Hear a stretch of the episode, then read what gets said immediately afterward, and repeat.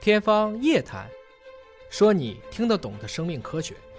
欢迎您关注今天的《天方夜谭》，我是向飞，为您请到的是华大基因的 CEO 尹烨老师。尹烨老师，你好。哎，向飞同学好。我们今天关注同济大学的左维教授的一个研究啊，这是国家重点研发计划干细胞项目的首席科学家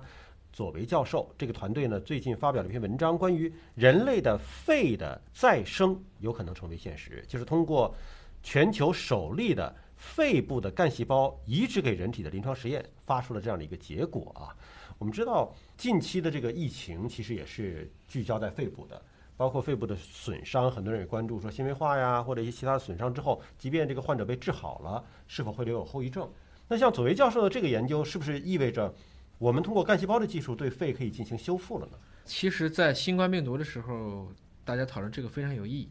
很多人都关心，其实肺还是一个比较别扭的器官。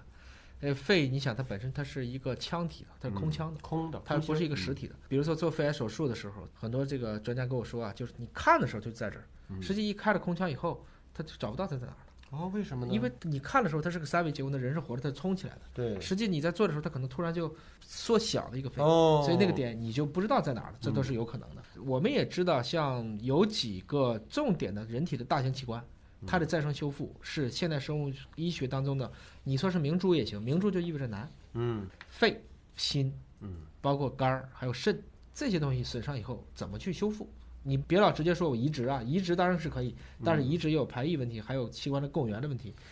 统计数据表明，肺部的损伤性疾病在导致人类死亡原因当中排名第三。嗯，你知道的肺癌到后期也是呼吸衰竭啊、慢阻肺 （COPD），包嗯括像这种老慢支、肺气肿，都是属于肺的部的一些损伤。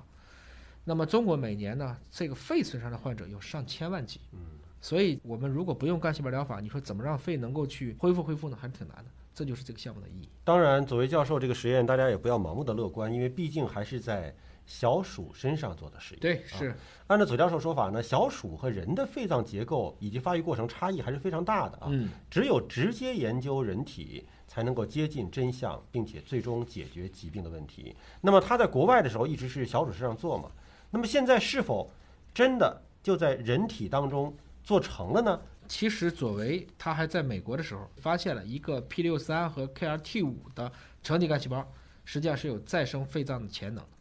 当然，这里面他也说了一个关键点啊，只有从肺部的支气管来源的成体干细胞才可以。嗯，也就是说，你从上皮的干细胞、间充质干细胞都不具备肺再生的功能。嗯，它是说你在肺上要取它的支气管这一部分，也就是肺细胞的可能分生来源要从这个地方开始找，或者说是在肺支气管部分的成体干细胞还保留了一部分的全能性。他这个中间做过一个很有趣的实验哈、就是他看到人的肺部的干细胞大面积整合到了小鼠的肺内，形成了人鼠的嵌合肺。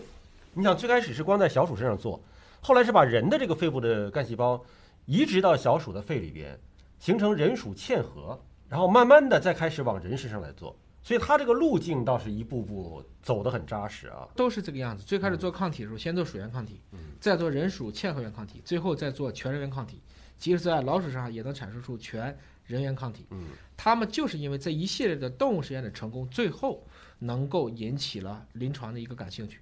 所以最后呢，就是一六年三月份启动了第一批患者入组，这是地球上第一个基于干细胞的肺脏再生临床实验。这篇文章，两个支气管扩张的患者，就等于说喘气越来越累了。那么支气管扩张呢，听起来好像不是个大病啊，但这是一种永久性损伤。嗯，病因主要是气道细胞受损导致它的支气管结构塌陷、扩张、变形。嗯，那么这两个患者都是最早接受自体肺干细胞移植的，离的这个论文发表呢已经超过了十八个月。所谓自体移植，就是我通过自己身体里的支气管的好的那刚一才部不分。是说要通过气道，就是支气嗯管这部分成体的干细胞才能有这个效果。对，自己给自己移植。那么移植一年以后呢，两位患者自己感觉自述啊，咳嗽、咳痰，包括气喘的症状都出现了改善。嗯，当然你不能光是都自己说呀对，CT 也看了，一位患者的支气管扩张结构一年以后呈现了局部的修复状况，嗯，要比以前好。